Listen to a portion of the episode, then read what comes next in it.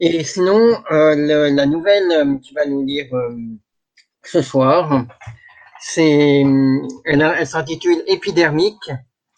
donc c'est l'histoire de trois survivants de trois épidémies dans trois pays. donc on va découvrir Wolf, Wolfgang et je vais laisser Marc nous en dire plus. Bonjour, ça va, ça marche? Euh, Oui, ça, marche. Vous voyez, vous m'entendez? Bah, Déjà, j'ai la revue, donc je la montre.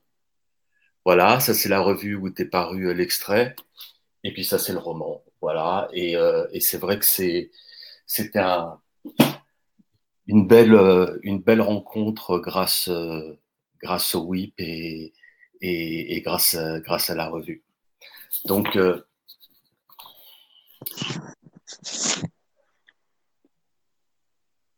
1987.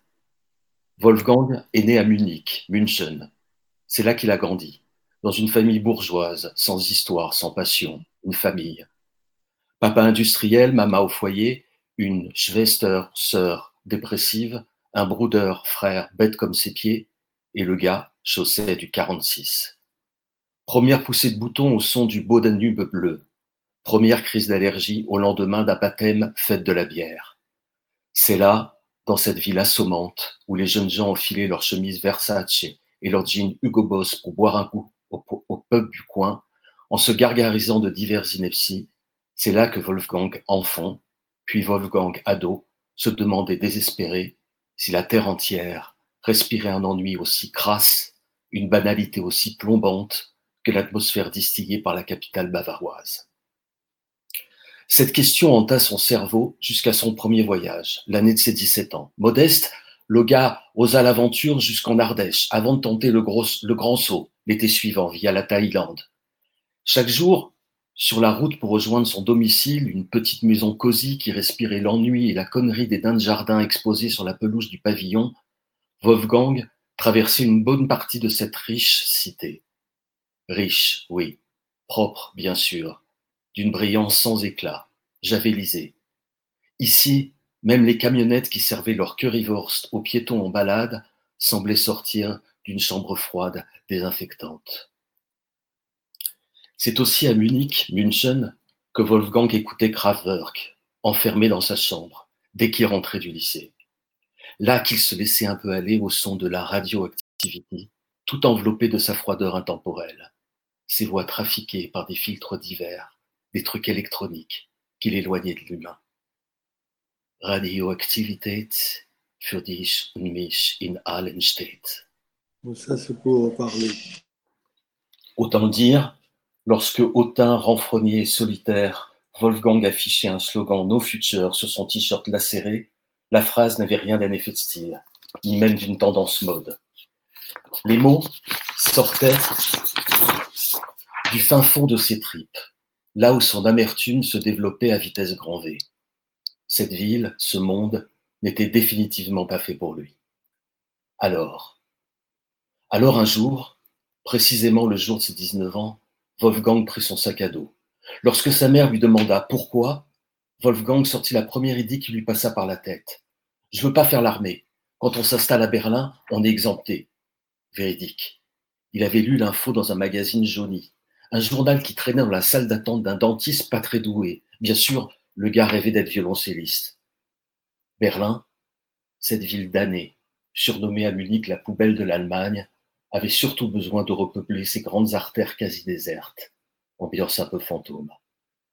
Berlin, une immense étendue aménagée pour survivre à l'ombre du mur qui scindait la ville en deux.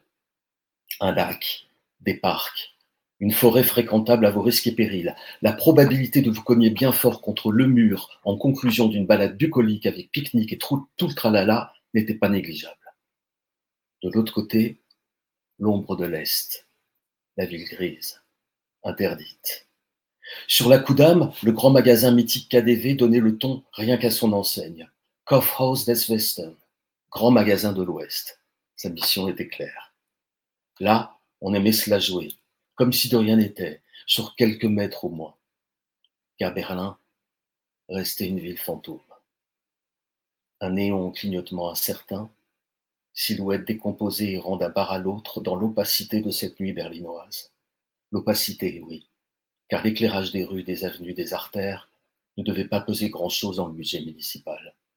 Guitare saturée, mouvement des corps dans les pénombres électrifiées, rire voilé, masqué dans le no de la Potsdamer Platz, hanté par son lugubre passé. Cerner des symboles de l'ex-Gestapo, impossible de résister. Il n'y avait qu'à suivre l'appel de ce tempo insomniaque. Désormais, à l'ouest de la ville, de ce côté du mur, Wolfgang bossait dans une boutique de disques. Un drôle d'endroit bizarre, bizarre, envahi de sculptures fluorescentes, un lieu d'où s'échappait une fureur brute, non négociable.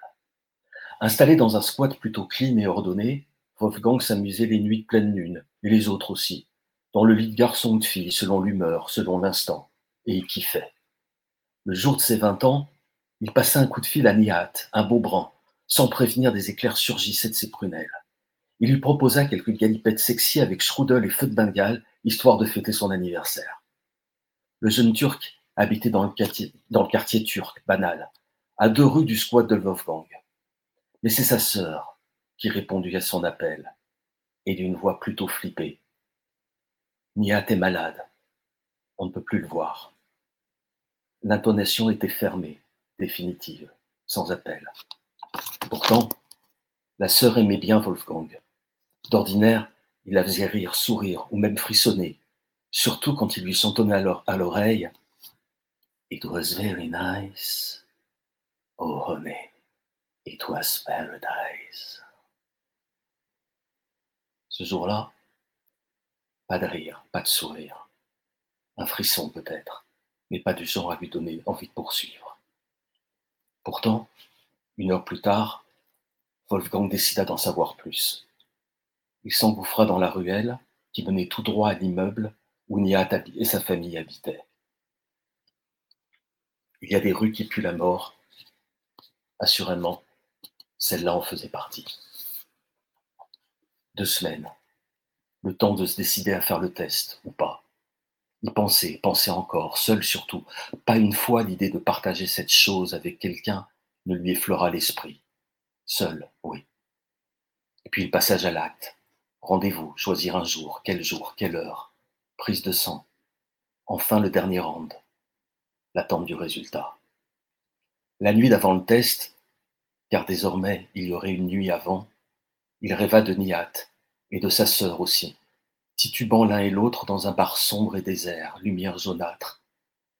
Nihat évitait son regard, et sa voix froide, distante, chantonna.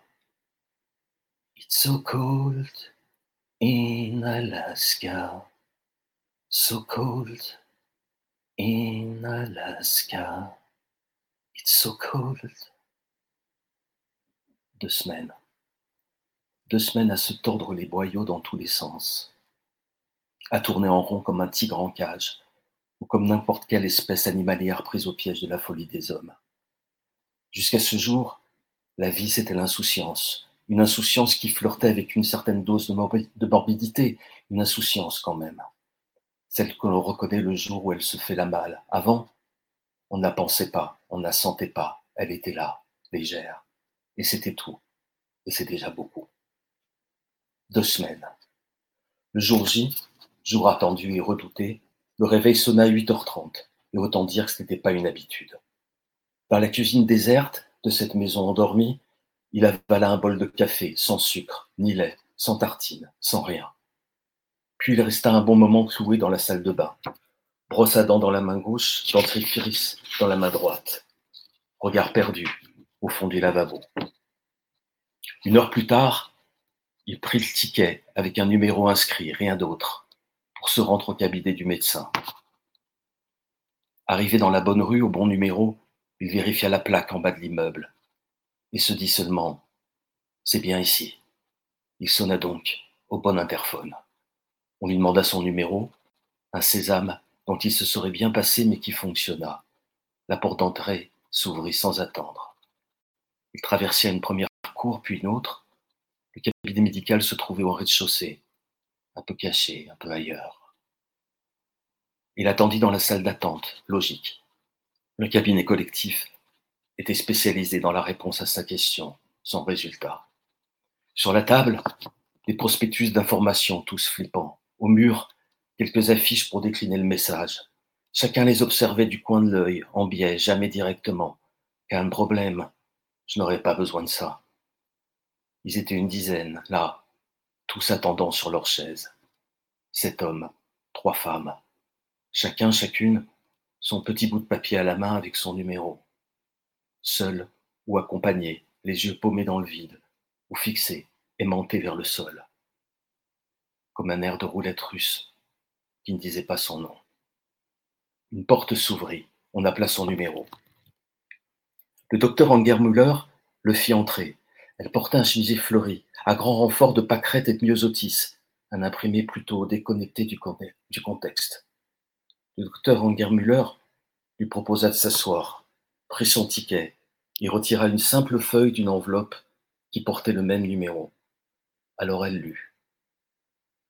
Elle n'eut besoin que de quelques secondes pour relever la tête et lui asséner une phrase, une seule, quelques mots ad vita aeternam tatoués sur sa cervelle. C'est un résultat que l'on ne souhaiterait pas à son pire ennemi. Wolfgang se leva d'un coup, se retourna pour éviter le regard du médecin. L'air, l'air, de l'air. Il se, précipita vers la fenêtre, qu'il tenta en vain d'ouvrir, encore et encore. Cette putain de fenêtre lui résista un sacré bout de temps, bloqué. Mais c'était sans compter avec cette incroyable force, un truc venu d'ailleurs, que Wolfgang découvrit à cet étrange instant, dans l'énergie de ses bras, une force inconnue. La chose, la fenêtre, finit par lui céder, pour enfin s'ouvrir sur une cour intérieure. Alors, le temps s'arrêta. Face à lui, une femme secouait un petit tapis de prière de couleur ocre par une autre fenêtre, celle de la cage d'escalier, histoire de l'aérer. Un foulard fuchsia recouvrait ses cheveux. Elle croisa son regard, lui adressa un sourire timide, interloqué. Agar, Wolfgang observa cette image incongrue, comme ça, sans se retourner, sans la quitter des yeux. Un tapis de prière. Après tout, pourquoi pas? Désormais, tout serait bon à prendre.